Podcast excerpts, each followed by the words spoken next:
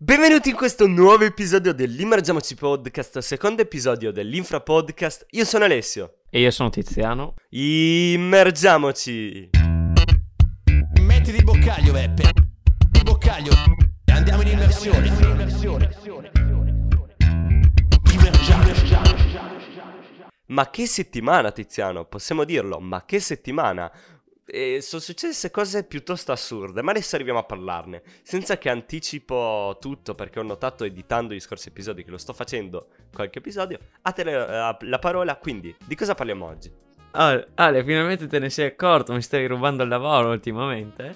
Eh, no, dai, a parte gli scherzi, oggi ci occupiamo di una cosa non, di una cosa non bellissima, ovvero l'Italia anche eliminata dalla Nations League, perché ovviamente parlando della Nations League... Sì, non è un episodio felice. No, non, non è proprio una, non è molto gioioso, però insomma ci sarà un po' di nostalgia, un po' di rammarico, però vabbè, dobbiamo parlarne e quindi ovviamente includeremo anche la partita di Francia e Belgio e poi vedremo l'acquisto della settimana, che non è un giocatore ma è un club. Parliamo del Newcastle, acquistata da un fondo arabo che ha un patrimonio che non vi sto neanche a dire, tipo 500 miliardi di euro, una roba allucinante, che ha deciso di comprare Newcastle. Già se ne parlava anni fa, e... però ora è diventato reale. E... Ha accettato il, il, l'ex um, proprietario del Newcastle ha accettato l'offerta, quindi di questo parleremo oggi.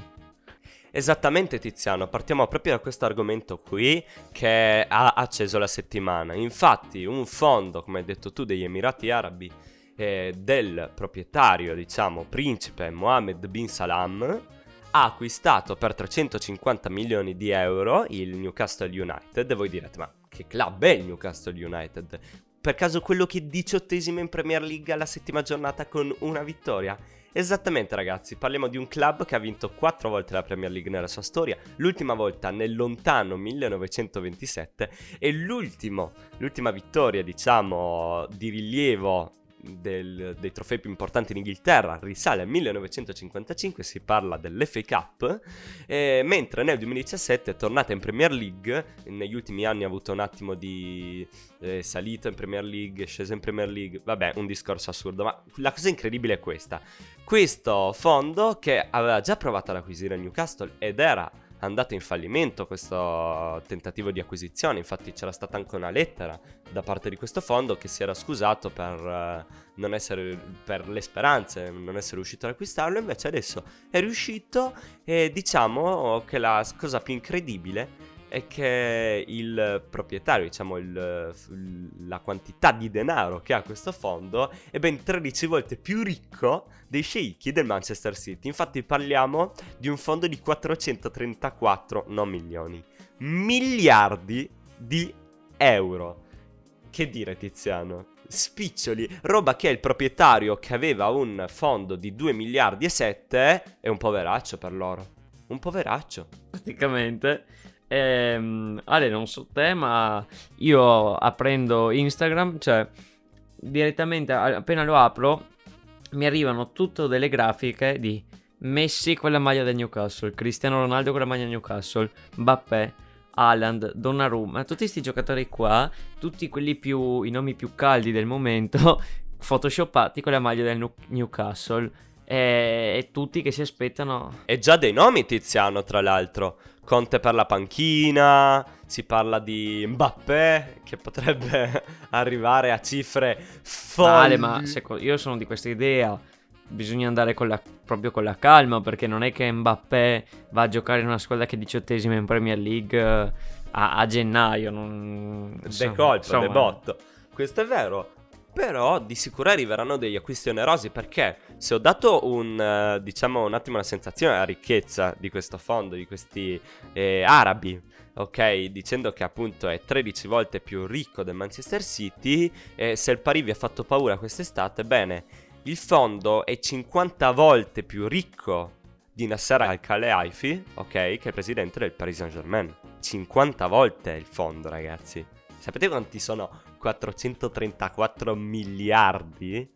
È una delle 10 persone più ricche del mondo. Poche parole, Newcastle... non sarà più un club da diciottesima posizione. Ale, io notavo un po', ehm, guardavo un po' le mh, vari, vari post, varie cose che facevano vedere cosa succedeva a New- cioè cosa sta succedendo appunto davanti allo stadio di Newcastle. Praticamente si sono riuniti i tifosi, i tifosi del Newcastle eh, davanti allo stadio, qualcuno travestito da sceicco, insomma, non vi sto tanto a descrivere come sono vestiti, tutti da sceicco, iniziano a lanciare soldi falsi sulla folla, una roba allucinante e mi sembrano abbastanza contenti, se devo dire la verità, non mi sembra che, mm, che abbiano perso l'identità, perché per esempio in Germania questa cosa non può essere fatta perché il 50% più uno deve essere per forza di un proprietario appunto tedesco no? in Germania Il, nessun club può essere venduto come per esempio è successo col Paris Saint Germain col City quindi in Francia e in Inghilterra e adesso col Newcastle del 100%, è un'acquisizione completa, cioè dalla testa ai piedi. Il vecchio proprietario non ha più niente del Newcastle. Tra l'altro, come hai citato tu giustamente Tiziano, quello che è successo fuori lo stadio io lo trovo assurdo. Se manco avessero vinto la Champions. Ma perché? comprando il Newcastle, i sceicchi hanno dato, per questo stanno festeggiando, la sicurezza di poter lottare per una competizione che il Newcastle non ha visto neanche col cannocchiale, eh. Neanche col cannocchiale. Ma Ale, abbiamo appena parlato, è una squadra che ha storia, ma fino a un certo punto, eh, se ti dico che forse, il, cioè come hai detto tu prima, il maggior, il maggior trofeo che hanno raggiunto è stata la, la, mm, diciamo, possiamo dire la Premier League nel 26-27 ti fa un po'. ti fai due, due, domande, ecco. È passato un po' di tempo? No, cent'anni, dai. Allora, Tiziano, visto che eh, abbiamo, diciamo, un attimo spulciato questo discorso, fateci sapere qui sotto nei commenti. È, è folle sta roba, assurda. Ma questo è il bello dell'infrapodcast, ragazzi, perché possiamo parlare subito di argomenti folli. E Passiamo alla Nations League, no Tiziano? Purtroppo, sfortunatamente, vediamo due semifinali che dal punto di vista italiano non fanno tanto sorridere. Infatti parliamo di Italia-Spagna, eh, 2-1 per la Spagna che va in finale, e Belgio-Francia 3-2 per la Francia che va in finale. Eh, purtroppo Ale è una notizia amara, ormai la sanno già tutti. Mm, vabbè, Com- velocemente commentiamo la partita Belgio-Francia, una partita che eh, è iniziata non bene di più per il Belgio, che con, Car- col, con Carrasco e Lukaku 37 minuto e 40 firma un 2-0 e si porta il primo tempo a casa su, con 2-0, eh, con un 2-0 che se io che ho visto il risultato 2-0 ho detto va bene, questo Belgio passa, devo essere sincero.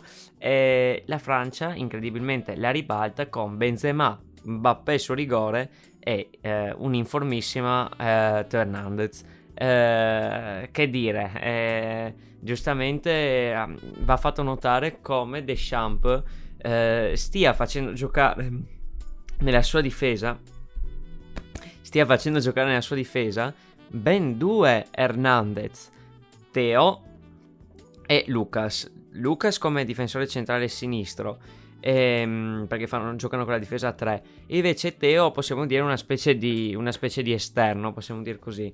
E, e, proprio questi due fratelli tirano avanti questa Francia, con una, uno con un, il gol e l'altro Lucas con una prestazione veramente mostro. E, e poi vabbè arrivano i due gol di da chi potevamo aspettarci di Benzema e Mbappé su rigore, tra l'altro, Mbappé. Forse gliel'hanno fatto battere un po' per sfatare sì, il mito di Mbappé che non sa più tirare i rigori. Vabbè, se l'avessi sbagliato sarebbe stato un meme, una roba incredibile, che forse era, poteva fare abbastanza ridere. E Belgio, secondo me, non è stato capace di sfruttare questa, questo doppio vantaggio. Eh, hanno sbagliato sicuramente. Comunque anche la squadra del Belgio fa paura. Sì, non sono scesi in campo non sono scesi in campo il secondo tempo con la mentalità giusta. Ormai avevano la partita in mano. Comunque, cioè, due gol in quattro minuti significa che hai preso il controllo della partita. E fa- subire così una, una, una remontada in pochissimo tempo fa male, fa male alla mentalità. Tra l'altro, gol che non hai citato Tiziano di Lukaku, l'87 minuto, cancellato dal VAR e lì basta, basta grande errore in difesa è Tornandez, che sappiamo quello per chi lo conosce dalla Serie A Team, perché molti hanno scoperto Teo da, da ieri eh, invece per molti che conoscono Teo dal Milan, eh, Serie A Team, eh, sanno che da quel punto lui segna. Tiziano invece per quanto riguarda Italia-Spagna, doppietta di Ferran Torres al 17 e al 47 minuto purtroppo eh, nel recupero. Tra l'altro piccola chicca, piccola parentesi, mi ha fatto morire la mm, la Rai con un errore enorme della presentatrice che ha detto Fernando Torres ritirato, boh, vabbè, piccola parentesi, faceva ridere. E sì, Bonucci rossa al 42esimo, grande eh, azione, eh, diciamo, comandata la Chiesa, grande contropiede, arriva il gol di Pellegrino all'83esimo minuto, ma che dire, non è l'Italia che ha vinto l'Europeo Tiziano. Ma, ma, male, allora, io non ho visto un calo drastico e non ho visto nemmeno una partita brutta. Ho visto un'Italia che ha provato, ha fatto i suoi errori, il primo gol errore difensivo perché intanto abbiamo fatto crossare Oyarzabal e che non andava neanche fatto crossare, ma una volta che ha crossato Bastoni lì doveva metterci la gamba, gamba che ha solamente alzato ma non è riuscito a intercettare. Lì con un giocatore più esperto come Chiellini, che poi lo abbiamo visto come ha gestito la difesa nel secondo tempo, lì un Chiellini l'avrebbe presa e avrebbe evitato il gol. Poi abbiamo rischiato un altro gol per colpa di Donnarumma, forse anche colpa dei fischi, che non capisco sinceramente perché accanirsi per un giocatore che sta vestendo la maglia azzurra, la maglia della nazionale, perché andare, è, è proprio andare contro la propria nazionale, perché così lui è, non, era non, era molto tranquillo, penso. Comunque fa questo errore, rischiamo il 2-0, poi il 2-0 arriva, perché su un'azione, insomma, eh, una specie di ripartenza della Spagna di testa, arriva il 2-0, eh, prima del 2-0 però arriva un altro evento che secondo me ha deciso la partita, il rosso su Bonucci, ovvero doppia munizione. Un fallo sicuramente non cattivo a Bonucci che poteva risparmiarsi le, le, le, le poteva risparmiarsi insomma mm, le proteste contro l'arbitro, no?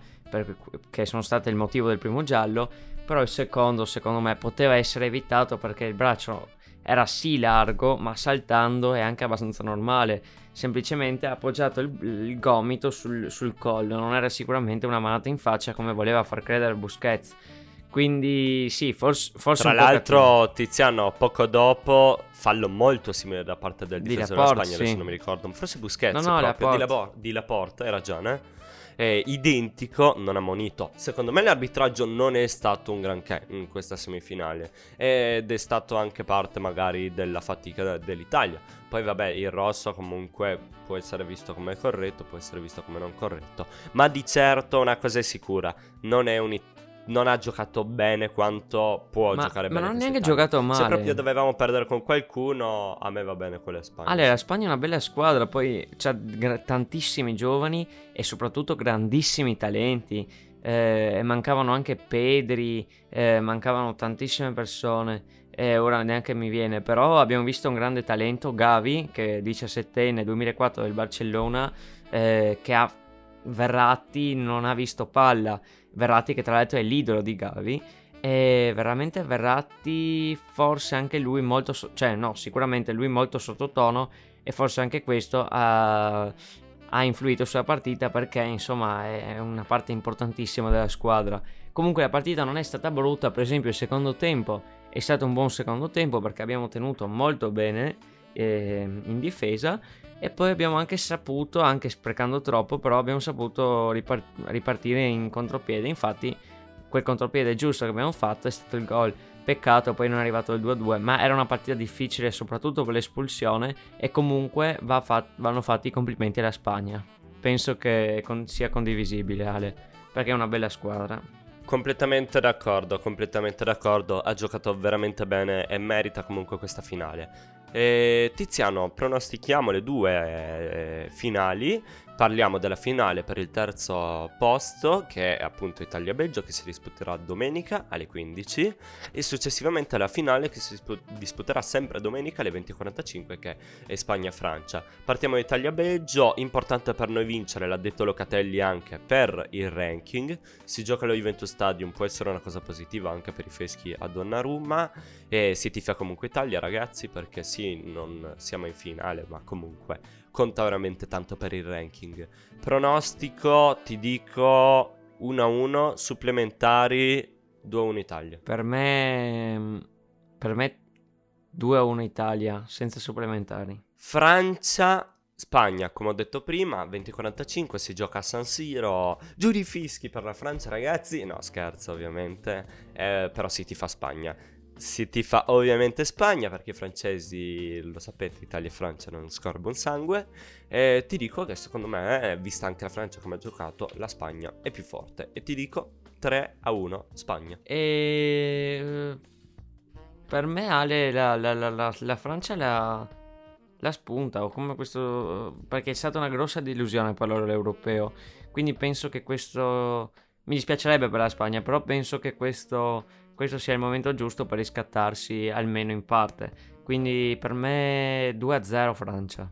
Bene Tiziano, appunto era un episodio infra podcast, ma questo è il bello corto ma pieno di cose. E appunto abbiamo parlato della Nations, del Newcastle, e visto che per quello che è successo in questa settimana è tutto, vi rimandiamo e vi aspettiamo per l'episodio del lunedì che uscirà come sempre il 22esimo, se non sbaglio, episodio dell'Immergiamoci Podcast. Vi ricordiamo di iscrivervi a, di iscrivervi su YouTube, su Spotify, su Breaker, Google Podcast, Apple Podcast, Ancio, dovunque voi vogliate, ci trovate sempre. Tiziano, vuoi dire qualcosa? No, niente, volevo sempre ringraziare per il supporto e ci vediamo nel prossimo episodio. E quindi, da Alessio e da Tiziano è tutto. Immergiamoci.